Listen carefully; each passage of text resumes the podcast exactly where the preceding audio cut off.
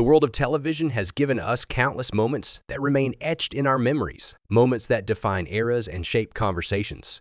Yet, few have been as anticipated and debated as the finale of The Blacklist Season 10. As the sun set on a decade long journey, viewers across the globe tuned in, expectations high, to witness the culmination of a narrative that had enthralled millions. The air was thick with anticipation, and as the credits rolled, it was clear that this finale would be discussed, dissected, and debated for years to come. Hey everyone, it's Alvin here from Arging Ground Newses. I hope you're all having a fantastic day. We've got a jam packed episode for you today. Let's get started. In the annals of television history, few characters have commanded the screen with the gravitas and enigma of Raymond.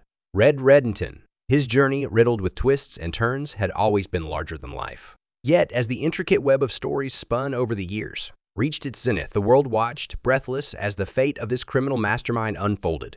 The finale, in all its cinematic grandeur, was a spectacle to behold. The landscapes, the tension, the raw emotion, it was storytelling at its finest. Yet, as the dust settled, a lingering sentiment echoed across critics and fans alike. Red deserved more. He deserved an ending as elegant as the man himself. CNN's review, while acknowledging the shock value of the finale, perhaps missed the collective yearning for a conclusion befitting the legend of Reddington. Entertainment Weekly touched upon the emotional depth of the episode, but one can't help but wonder if the narrative truly did justice to a character of Red's stature. Cinema Blend's insights into the bull twist resonated with many pointing to the show's penchant for the unexpected. But was this the unexpected turn that Red's legacy warranted? Before we continue with the next segment, I've got a small favor to ask. I've noticed that only few hour views are coming from subscribers. If you're enjoying our content and want to hear more, please hit that subscribe button. It helps us grow, reach more people, and continue bringing you the latest from our Green Ground News. And if you're already subscribed, give us a like and maybe share with a friend. Every bit of support means the world to us. Now, back to the show. The fervor on Reddit was palpable. Threads teamed with fans dissecting every moment, every choice, amidst the myriad of theories and speculations.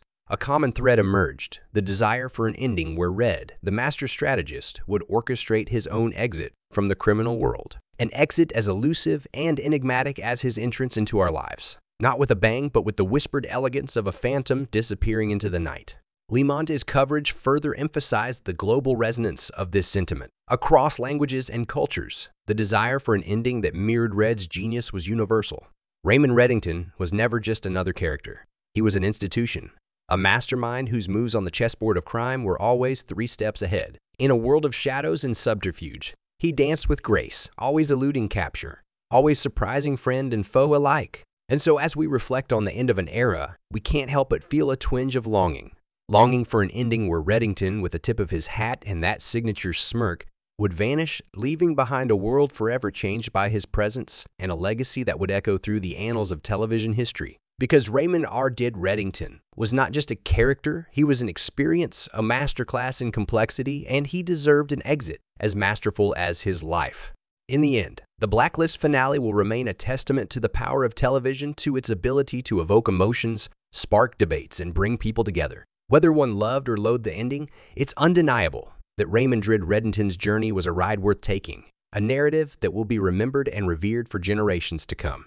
And that wraps up another episode of Green Ground News. I want to thank each and every one of you for tuning in. Your support, your feedback, and your engagement keep this show alive. Remember, knowledge is power, and by staying informed, we can make a difference.